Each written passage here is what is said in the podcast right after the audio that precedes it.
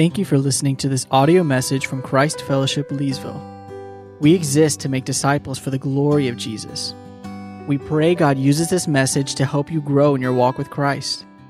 To learn more about Christ Fellowship, please visit us online at christfellowshipnc.org.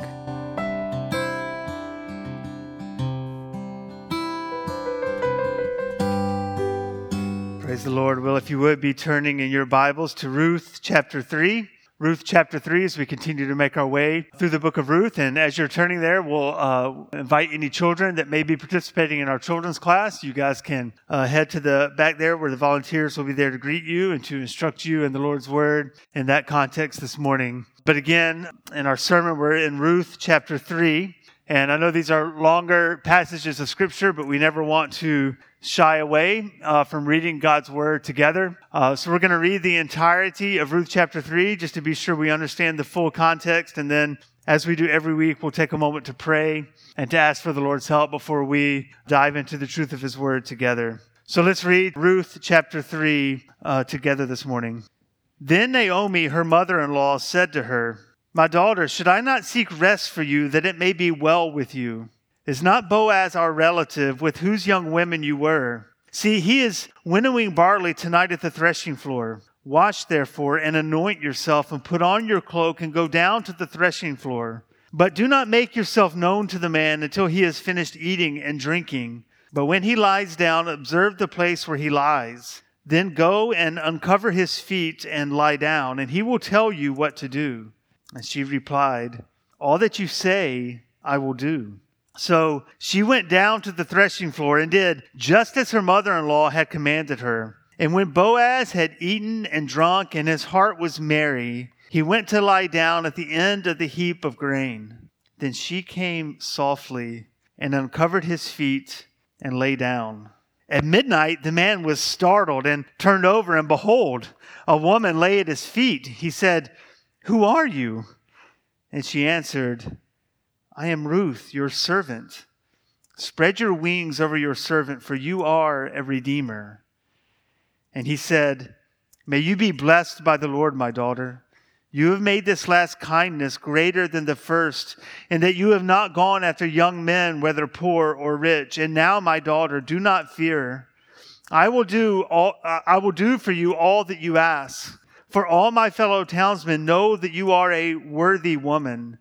And now it is true that I am a redeemer, yet there is a redeemer nearer than I.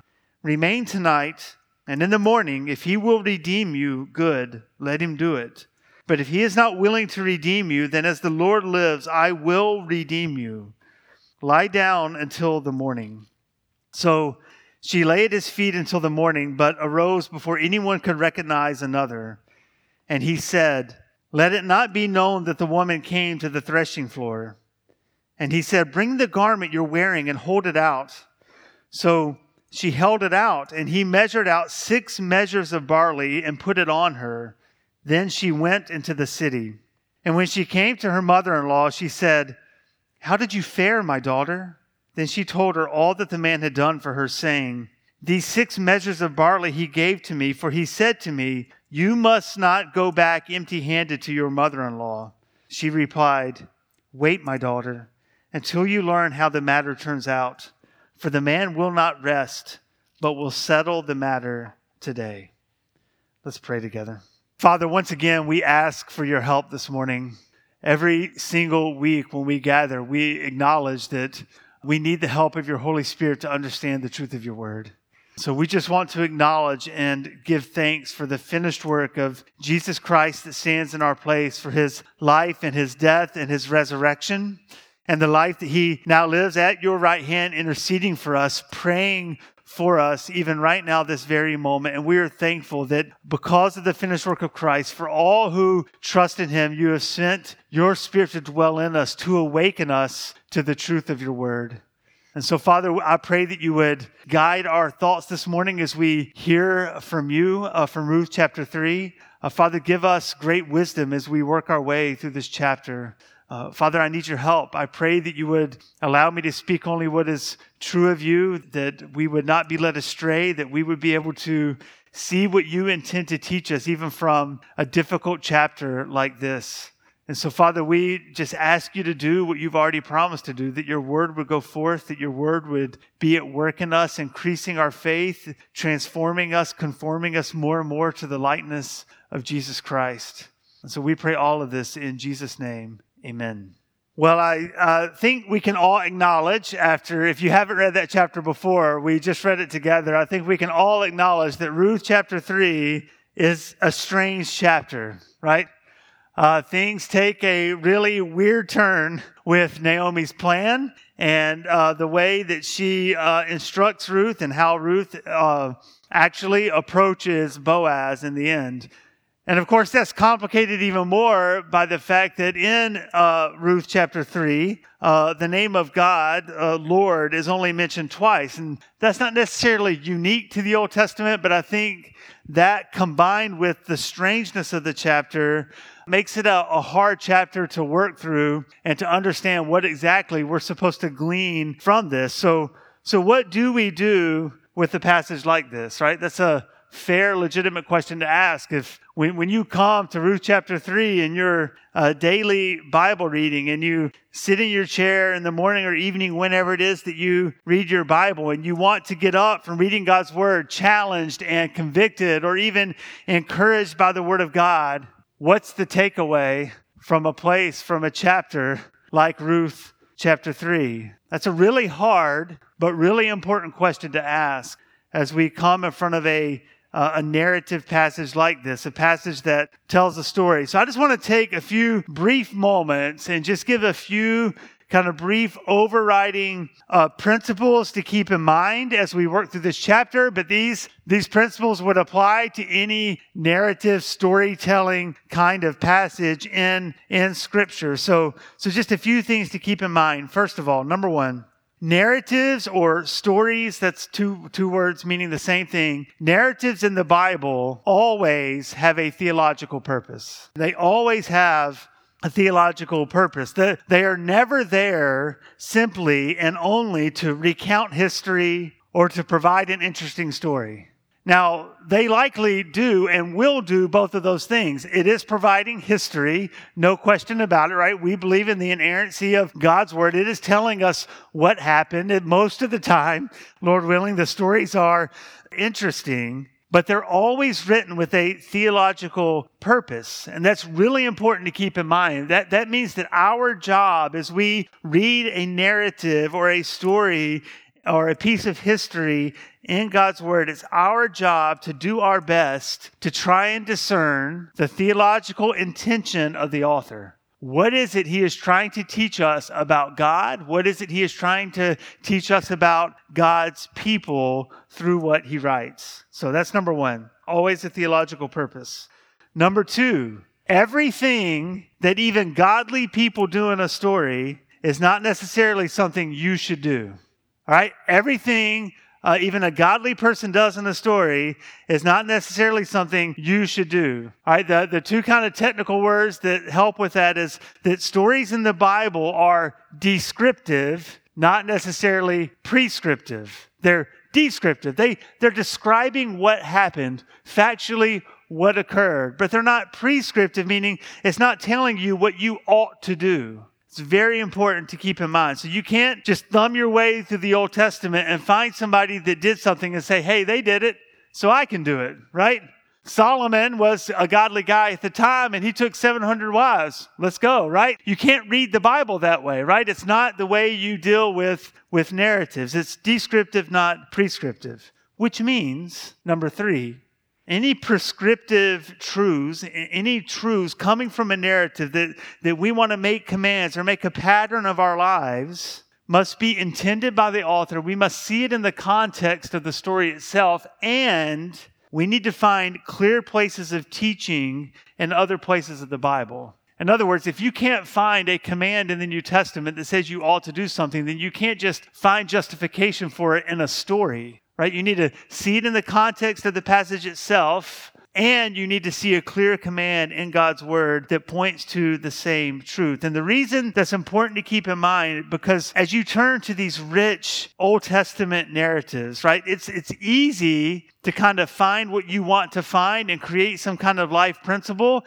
and just kind of use the story as an illustration for what you want to have there right? Old Testament narrative stories are not simply illustrations, they are written with intention. And it's our job to do the hard work of trying to discern what the author wants to say to us. So, with those, we could say more, but with those simple, kind of overarching general principles in mind, our job is to put our ear down to the text, listen to what the author is saying to us, and try our best to see the author's conclusions and not draw our own to look at the context, the words that are on the page, and see what the author of God's word has to say to us. And it's hard work. It's why Psalm 1 says we should meditate on God's word day and night. It's why we should read it over and over again. It's why when you're uh, when you're older and you've read through the Bible 20 times, you can still glean more and more truth the 21st time you read through it because there's always more to see and more to understand because the more you meditate over it, the more you understand what it is that God is saying. It's why we do this every week as God's people. We gather around the truth of His Word. It's why we have life groups so that we can get together to work through the hard passages of Scripture and try to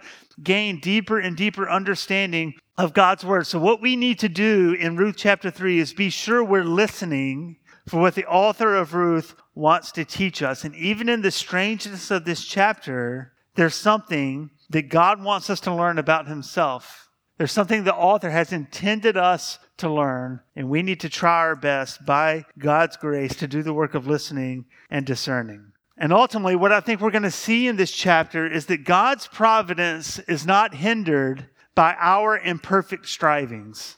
God's providence is not hindered by our imperfect striving, right? This is a really important aspect of the theme of this whole book, right? We've been seeing ordinary providence, extraordinary redemption, that God is accomplishing extraordinary things through these seemingly ordinary events. Ruth just happens into the field of Boaz, right? Who just happens to be the redeemer that they need, who just in, by the end of the story just happens to be in the line of King David and in the line of King Jesus, right? Ordinary providence, extraordinary redemption. But that providence can often happen even through the imperfect actions of God's people. That God is faithful even when we falter, that God is at work for our good and for His glory, even through our stumbling steps that we take every day of our lives. I think that's what we need to see happening in Ruth chapter 3. So I pray that as we work our way through, that's exactly what we'll see in the words on the page because there is, I believe, and some would disagree, but I would say uh, there is a significant lack of wisdom from Naomi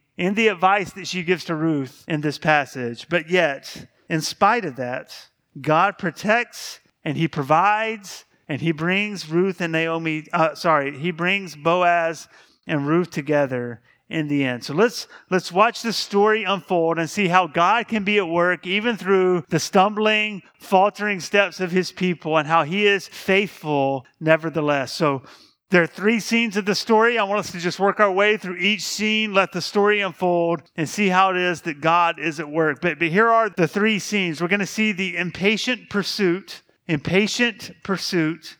Number two, the righteous response that's the righteous response of boaz and then number three gracious generosity gracious generosity impatient pursuit righteous response gracious generosity. So let's first look at the impatient pursuit there in verses 1 through 5 so before we jump in i think it's really important to have a sense of the time frame of what's happening here at the beginning of chapter 3 if you weren't here last week, just as a, a, a brief kind of recap of chapter 2, what has happened is, uh, well, if we back all the way up to chapter 1, of course, uh, Naomi, along with her husband Elimelech, went to a foreign land of Moab, uh, along with their two sons. Elimelech and the two sons die. But before the two sons died, they had married two Moabite women. And so Naomi is left without the family she went into Moab with. She comes out with just her two daughters in law, but ultimately only one sticks with her. That is Ruth, and returns to Bethlehem when God visits his people and, and ends the famine that they fled from to begin with. And so in chapter two, they've, uh, Naomi and Ruth have returned uh, to Bethlehem. And Ruth is going out to try to find a place where she can glean food so that she and Naomi can have something to eat. And when she goes out, uh, chapter 2 says she just happens to be in the field of Boaz, who just happens to be their kinsman redeemer. And what that means is, is that he is a close relative of Naomi's husband, and that he therefore, uh, by law, is able to rescue them from their plight. He is able to rescue them. It could be in a number of ways, but one of the ways that the kinsman redeemer can rescue is through marriage. Through marrying a widow who did not have a male child and carry on the family name, which was of great importance in Israel. And so uh, Ruth happens into his field. He is kind to her. He provides for her. And by the time we come to the end of chapter 2, we learn that he was uh, kind to her and provided for her in an ongoing way. So you see that in the last verse of chapter 2, verse 23. So she, meaning Ruth, kept close to the young women of Boaz, gleaning until the end of the barley and wheat harvest. Now, that time frame is important. The barley and wheat harvest would have lasted for weeks. A long time had transpired since the first time uh, Boaz met Ruth. And when Ruth returned that first time, we see again at the end of chapter 2 the, the conversation that Ruth and Naomi have. And you see what, what she says, uh, Naomi says there in verse 20 to Ruth, chapter 2, verse 20. May he be blessed by the Lord, whose kindness has not forsaken the living or the dead. The man is a close relative of ours, one of our redeemers. So you feel Naomi's hope rising. You ended up in the field of Boaz? He's one of our redeemers. This is, this is God's provision for us. And she's full of excitement. And this is not coincidence, right? It seems that Naomi is recognizing that you ended up in Boaz's field. God is at work. And then a week goes by. Boaz doesn't do anything.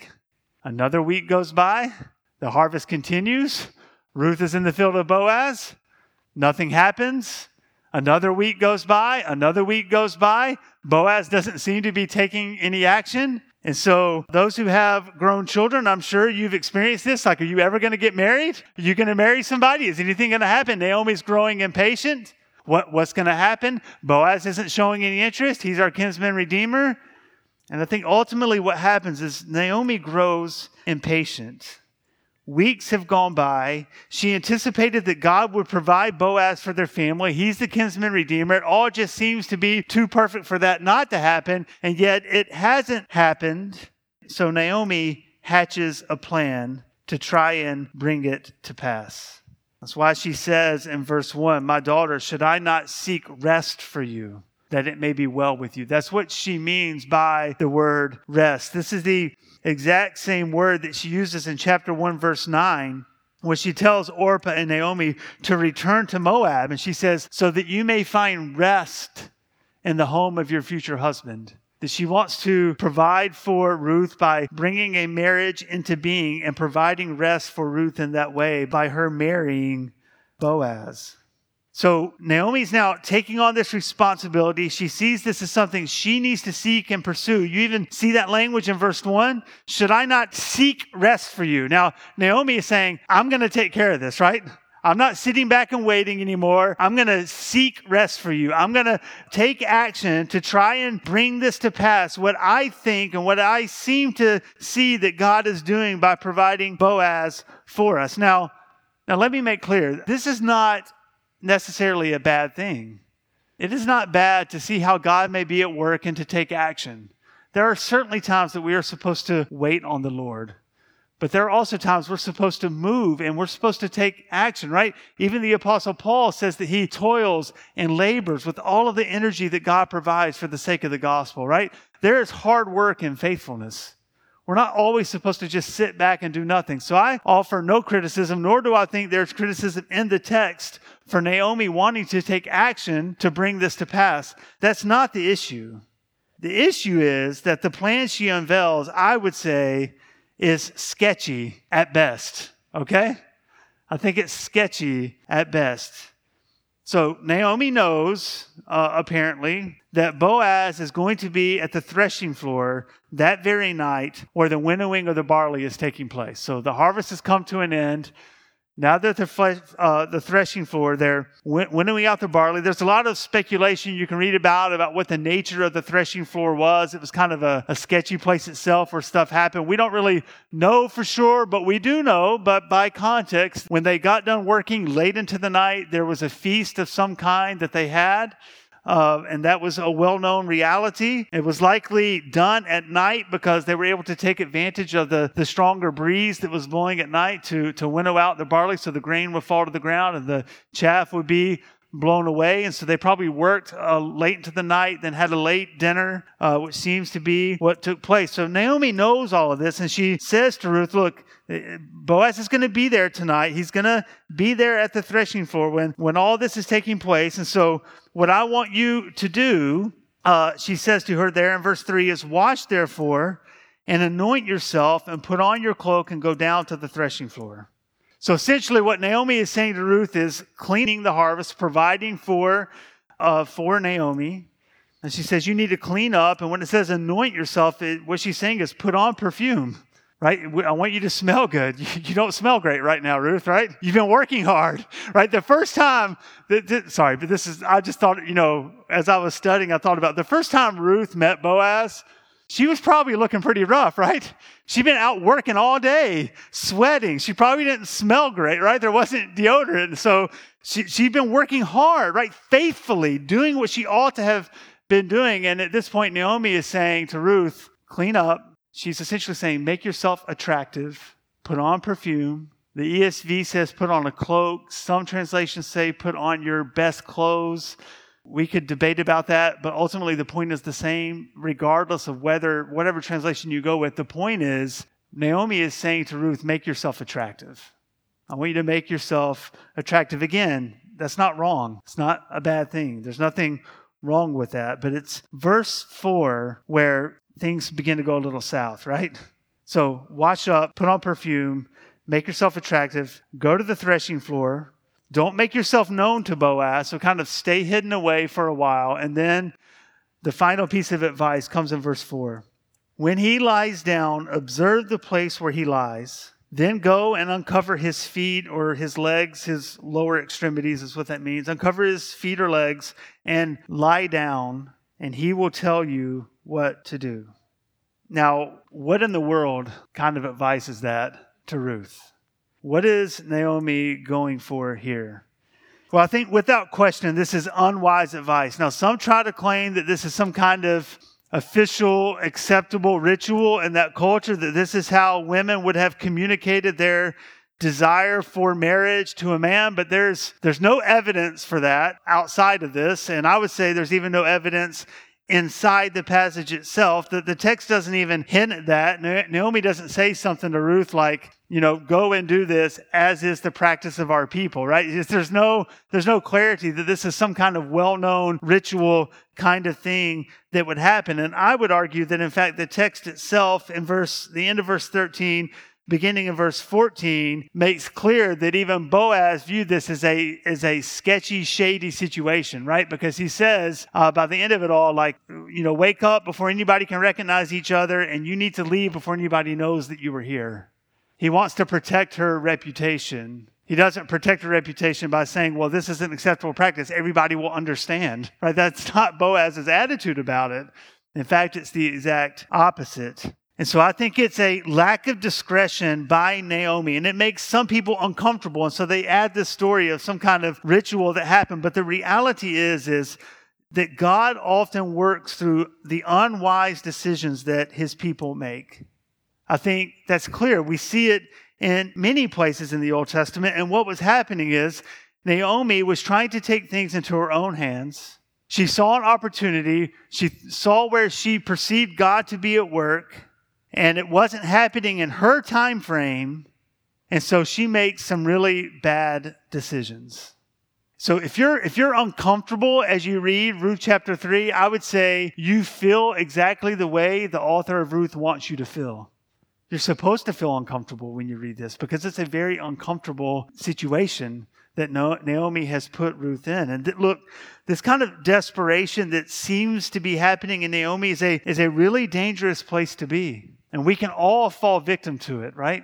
We can see something that God seems to be doing, and it's a good thing. It could be a righteous outcome, but there are all kinds of shortcuts we could take to get there that would not be pleasing to God and we try to force God's hand and do it our way instead of doing it His way. Look, churches fall victim to this all the time. It is ultimately what this is it's pragmatism. It's the ends justify the means, right? It's a good thing for people to be coming to church, to be exposed to the gospel. So churches sometimes will do whatever it takes just to fill up a room. And in the midst of doing it, they lose the gospel and they lose the truth of God's word, right? It's, it's pragmatism. It's trying to get to a righteous outcome using unrighteous actions. And we can all be tempted to do that from time to time in our impatience to see God at work. But God cares about how we do things. Right? Colossians chapter 3, verses 23 and 24 says, Whatever you do, work heartily for the Lord and not for men, knowing that from the Lord you will receive the inheritance as your reward. You are serving the Lord Christ. In other words, we don't have a right to achieve righteous outcomes in unrighteous ways. God wants us to honor Him with every decision that we make and live lives pleasing to Him with every action that we take. That's what he wants. That's how he has designed us as his children and as followers of Jesus. So this isn't an excuse for passivity or for not working hard. I'm just saying let's do it the way God has called us to do it. Right? We see this. This is exactly the kind of decision making that happened with Abraham and Sarah. So earlier in Genesis, God comes to Abraham and he says, Abraham, I'm going to bless you. You're going to have offspring more than you can count. But Abraham and Sarah had not been able to have children. And they wait and they wait and they wait for a child and a child never comes. They were 10 years they waited and a child never came. And so Abraham's wife Sarah comes up with her own plan. God wants to bless us with children. God wants us to bless us with offspring. So I'm going to come up with my own plan. Hey, Abraham, here's my maidservant Hagar. Why don't you have a child with her? And that'll be the offspring that God wants for us. Sarah, and then Abraham hears Sarah. He's like, okay, that sounds like a good idea. And of course, that was an unrighteous, wicked thing to do. And it did not work out well for Sarah. But in spite of it, in spite of it, God kept his promises. They had to wait much, much longer, even after that 10 years, but eventually, in God's timing, not Abraham's timing, not Sarah's timing, in God's timing, he brought them their child, the promised child and they tried to take the unrighteous shortcut. You see, what Sarah needed from Abraham in that moment is for Abraham to say to Sarah, That's a terrible idea. Let's wait. But what we have in this story is the righteous Boaz, right, who handles this and responds with righteousness. And so let's look at the righteous response from Boaz, beginning in verse 6. Verse 6 says to us that uh, Ruth goes down to the threshing floor and she does exactly what her mother in law commanded her to do. She stays hidden uh, for until uh, it's nighttime until Boaz has finished his meal and he drank his wine and his heart's merry. Now, I want to be clear even here. There's no indication in this text that Boaz is drunk. That, that's not what's happening here, right? Did he have wine? Yes, but he was is simply saying it was the end of a long day of hard work. He ate his meal, his stomach was full, he was satisfied at the end of a long day. He drank his wine, he was certainly relaxed, and he laid down at the end of a heap of grain, and he was out for the night, satisfied with a long day of hard work. Now, just out of uh, point of interest, the reason people speculate that Boaz slept there is it was probably the habit of owners to sleep in the area of the piles of grain to protect it from potential animals that may come and take it or from thieves who may come and take the grain. We don't know. Maybe that's why, but however it works out, Boaz laid down there and he was out for the night right? He was good to go. He was comfortable. And then it says at that point, when he laid down there in verse 7, Ruth came softly and uncovered his feet, just as Naomi had told her, and laid down. Now, the way the text is written, it doesn't seem that Boaz woke up immediately because the next verse says at midnight, which seems to be later. Now, we don't know how much time had passed, but some period of time passed between when Ruth uncovered his feet and lay down and when Boaz eventually woke up. But there, uh, verse 8, at midnight, the man was startled and turned over, and behold, a woman lay at his feet, right? That would be strange. Right? If you're a parent, you know what it's like, right? One of the most odd experiences is friendly, but one of the most terrifying things that can happen in sleep is you wake up and your child's face is just right there in front of you and you about fall out of bed because you're just absolutely terrified in the middle of the night why this person is staring at you. And so here Boaz wakes up and there's a woman laying at his feet. He has no clue who she is, where she came from, right? Who knows what's going through Boaz's mind in that moment, right? He's a wealthy landowner. Maybe he thinks some woman is trying to frame him, trying to get money from him, right? He has no idea. He wakes up, he probably smells the perfume. He's like, What in the world is going on? And he says there, uh, and then we know he didn't know who it was because he says in verse 9, Who are you? Who are you? What in the world are you doing here? Which again, by the way, he wasn't like, "Oh, my feet are uncovered. This must be a ritual." That right? This, this isn't what was happening. Who are you? What are you doing here? And Ruth answers in verse 9, "I'm Ruth, your servant. Spread your wings over your servant, for you are a redeemer." Now, some translations say spread your garment or spread your covering over your servant. It could be translated that way, but I'm thankful that the ESV kept the word wings. And I think that's important and intentional because earlier in chapter 2, when Boaz meets Ruth for the first time, chapter 2, verse 12, he says to her, The Lord repay you for what you have done, and a full reward be given you by the Lord, the God of Israel, under whose wings you have come to take refuge. Ruth is not making some sensual, provocative, like approach to him by saying, spread your wings over. That's not what she's doing. She's saying, Will you protect me? It's the same word. The word wings is the same in both places. Will you be my protector? Because you are our kinsman redeemer. You are the one who can rescue us in this moment, Boaz. Will you be the one. So it's not some kind of sensual advance. I want to be clear about that. But it is Ruth essentially in those words, not the ritual, but with those words, Ruth is essentially proposing marriage to Boaz, right? That's essentially what she's doing. She's saying, I want you to marry me, to put your protective wing over me, and to redeem me. And Boaz knows that's exactly what she's saying, which is why he responds the way he does in verse 10. May you be blessed by the Lord, my daughter. You have made this last kindness greater than the first, and that you have not gone after young men, whether poor or rich. So here we have a little bit of insight as to why perhaps Boaz, for weeks and weeks and weeks of the harvest, had not approached Ruth. It seems that Boaz thought, there's no way she would want to marry me. Right? I'm an older guy. She's a young woman. She would have zero interest in me. But yet, here, when he hears Ruth's words, what he says is, This is a, a kindness from you. Your concern, Ruth, has not been about marrying some young, strong, attractive man. Your concern has not been about lining your pockets with wealth. No, your concern has been about your mother in law, Naomi, and the namesake of her husband, Elimelech, and your deceased husband, Mahlon. That's your concern, Ruth. If that shows your integrity, that shows who you are, which is why he later says in verse 11, Everybody knows, Ruth, everybody knows you're a worthy woman. This is who you are. This is what I love about this. What Boaz finds attractive in Ruth is not that she washed up, it's not that she smelled good, it's not that she was an attractive young woman. What he values in Ruth is that she is a worthy woman. She is a woman of integrity, and for that he is thankful. And so he says in verse 11, because of that, now my daughter, do not fear. I will do for you all that you ask. I will marry you and redeem you. But there is one, there is one caveat. He says, look, there's actually, you're not aware of this, but there is a redeemer who is nearer than you, meaning he is a closer relative than I am.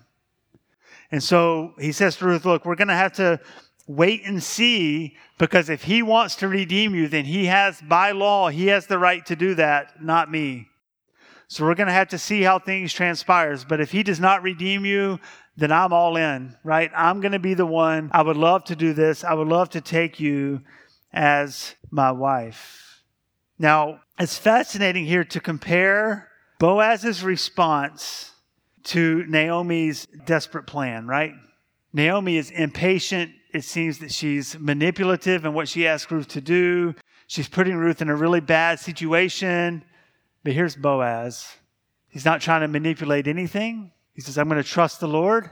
However, it plays out, it plays out. God is sovereign over this. And what I care most about, Ruth, is for God to be honored and for you to be cared for. And there were lots of things that Boaz could have done in that moment to kind of manipulate things to make it work out his way, right? I mean, he could have done things in that moment to prevent Ruth from being able to marry the other kinsman redeemer, but he refuses to do it. He's only going to do what is the righteous thing to do. He wants to care for Ruth. That's what he's motivated by. Boaz is choosing patience and he's choosing faith and he's trusting the outcome to the Lord.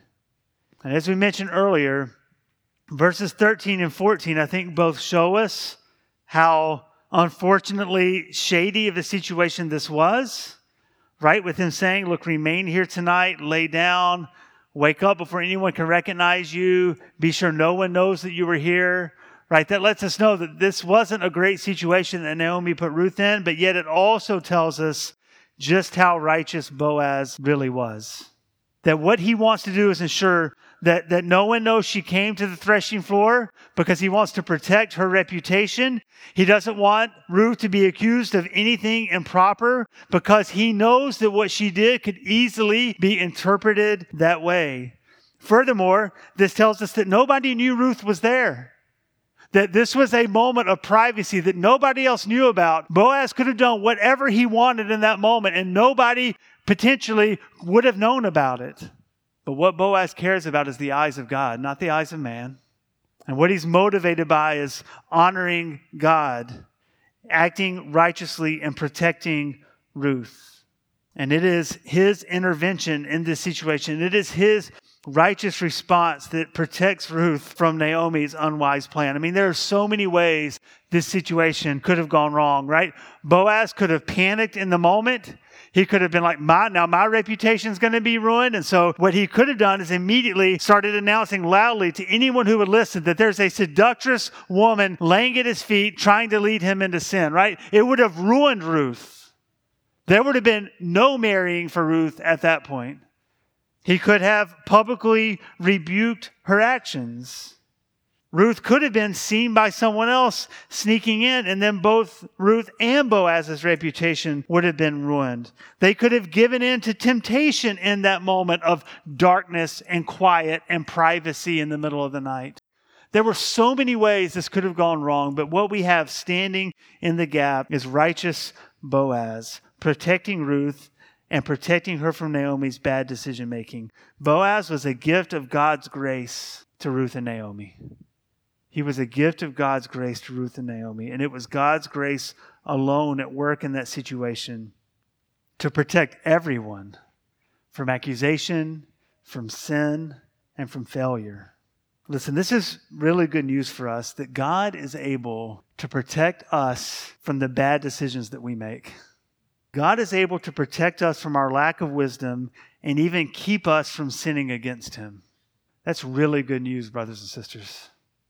I mean, we see this not exactly the same, but similar situation. Again, if we reach back to Abraham, uh, in Genesis chapter 20, Abraham is traveling through with his wife Sarah through another kingdom, and the king there is Abimelech.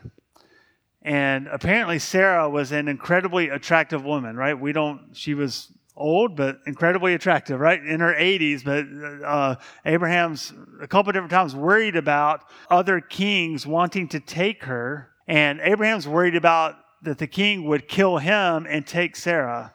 So they come into Abimelech's kingdom, and Abraham did this on two different occasions. But here he lies about Sarah and says, "Well, she's my sister. She's not she's not my wife.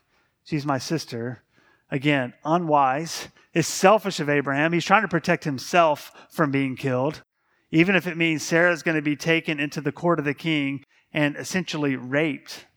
And sure enough, Abimelech takes Sarah into the court of the king because Abraham told Abimelech that Sarah is his sister.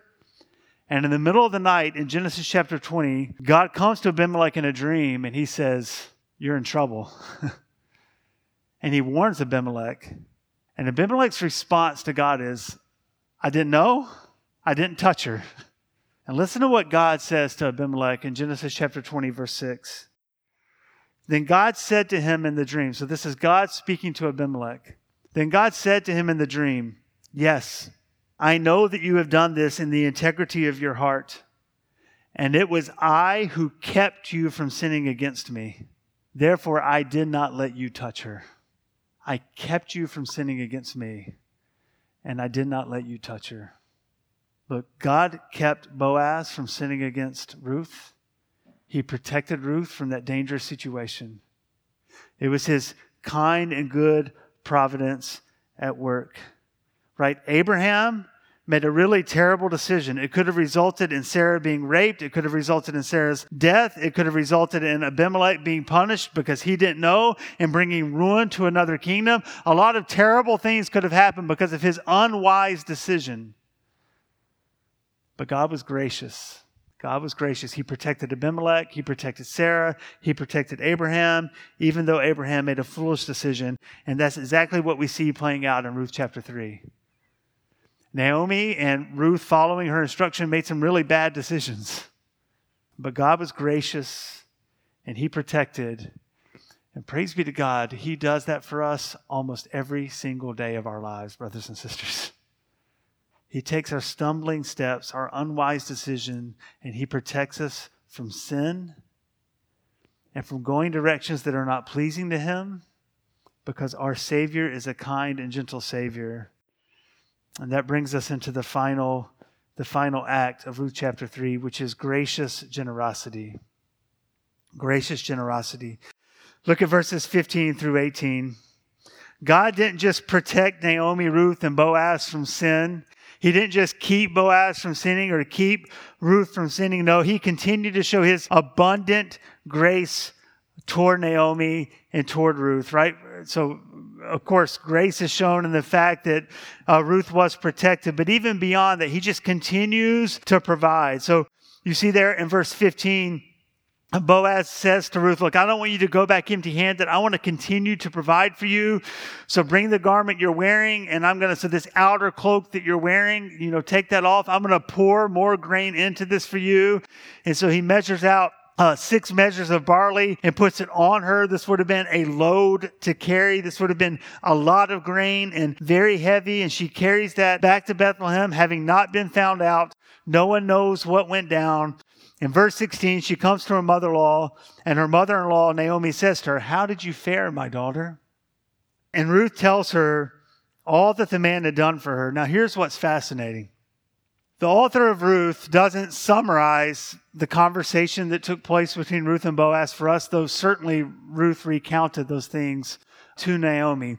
What does the author focus on? What, what, what words do we have from Ruth's response to Naomi in verse 16? Sorry, verse 17.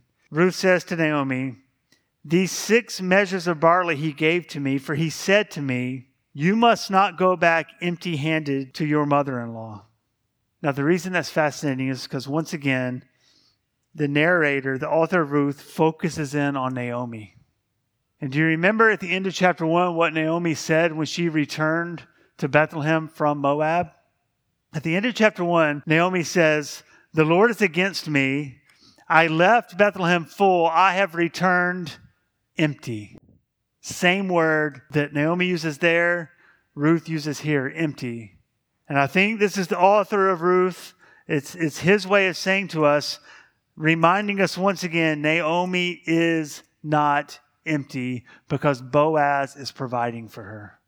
She is not empty. This kinsman redeemer, a gift from God Himself, is providing for her. He continues to provide. Yes, He has provided the grain, but He is also saying to us, she is not empty handed because Boaz will, in the end, redeem their family. He will redeem Ruth. He will marry her. He will carry on the family name. And sometimes I think this gets lost, right? Remembering that Naomi is Ruth's deceased husband's mother in law or uh, deceased husband's mother, Ruth's mother in law, even if they marry, she bears no direct relation to Boaz. And yet he wants to care for her. He is caring for Naomi because he understands that this isn't just about him. It's not just about the fact that Ruth has shown him kindness and wants to marry him, and he sees that as a gift of God to him, and that's a good thing. No, he also sees this as him providing for Naomi's family, providing for her deceased husband Elimelech, providing for Ruth's deceased husband Mahlon, and doing the righteous thing and redeeming this family and carrying on the family name. You see, Boaz continues to go above and beyond to provide for Ruth and Naomi. He is a righteous man, but he is also a generous man. He responds with righteousness. He also responds with generosity to Ruth and to Naomi as their kinsman redeemer. And so I just want to remind us that just as God providentially provided a kinsman redeemer for Naomi and Ruth, he has done the same for us. This is how God operates. Right, this is what God does. Remember, what we're supposed to see in this chapter is that God brings his purposes to pass, even though we stumble our way through life, even though we try to throw every obstacle in the way of God's purposes, he works through them and he works in spite of them, and no stumbling steps of man could prevent God from bringing his promised offspring into the world in the person of Jesus Christ, right? That's the story of the Old Testament. At every step of the way, it seems humanity, his people are trying to keep his promises from coming to pass. And God keeps saying, I'm going to be faithful anyway. I'm going to be faithful anyway. I'm going to be faithful anyway. You can't stop me from keeping my promises. And we see it play out here in Ruth chapter 3, and we see it play out in our lives each and every day when God continues to pour out his faithfulness on us. You see, Ruth is the story of how God brought King David ultimately into the world. And it gives us a small taste of how God also, in the end, faithfully brings Jesus into the world. And it reminds us that Jesus is our Redeemer. And just as God was faithful to bring him into the world, he will be faithful to keep us that we might join Jesus one day in the new heavens and the new earth. He will sustain us and keep us. He is faithfully working in our lives to bring about our redemption every single day, even on our bad days when we make really dumb, stupid, unwise decisions. Even when we falter and stumble, He remains faithful. This is who our God is because He has sent His Son to die in our place. He sent His Son to bear his wrath in our place to suffer for us, to live a perfect, righteous life in our place. He did above and beyond what we could ever ask or think for us. Therefore, He's not going to leave us. He's not going to say, Hey, you stumbled today. I'm done with you. No, He sent His Son. And he's made you his own, just as Emery prayed. He has adopted us as his children. Therefore, he's going to keep us to the very end, even on our worst days. He remains faithful and He is a promise keeping God. This is our gentle and kind Savior, just as Matthew 12 20 says. A bruised reed he will not break, and a smoldering wick he will not quench. This is always who he has been. This is always who he will be. And this is who he was in Ruth chapter 3. Let's pray together. Father, we are thankful for your kindness for your generosity, for how you work for your purposes, for our good, for your glory, even in the midst of our unwise, bad decisions. Father, you sustain us, you keep us. You are a faithful, promise keeping God. And so, Father, we are thankful for the righteous life of Jesus that stands in our place. That even on our worst days, we still claim the righteousness of Jesus Christ. And so, Father, we do, though, pray that through the power of your Spirit, you would be at work in us, sanctifying us, that we would be like Boaz, that we would be a righteous people who are willing to patiently wait on you and to never take the shortcuts, to never pursue unrighteous actions, to try and bring about righteous outcomes. And so, Father, I pray that we would see in him an example of who we ought to be. And we pray that you would bring it to pass as we keep our eyes on Jesus. And we pray all this in Jesus' name. Amen.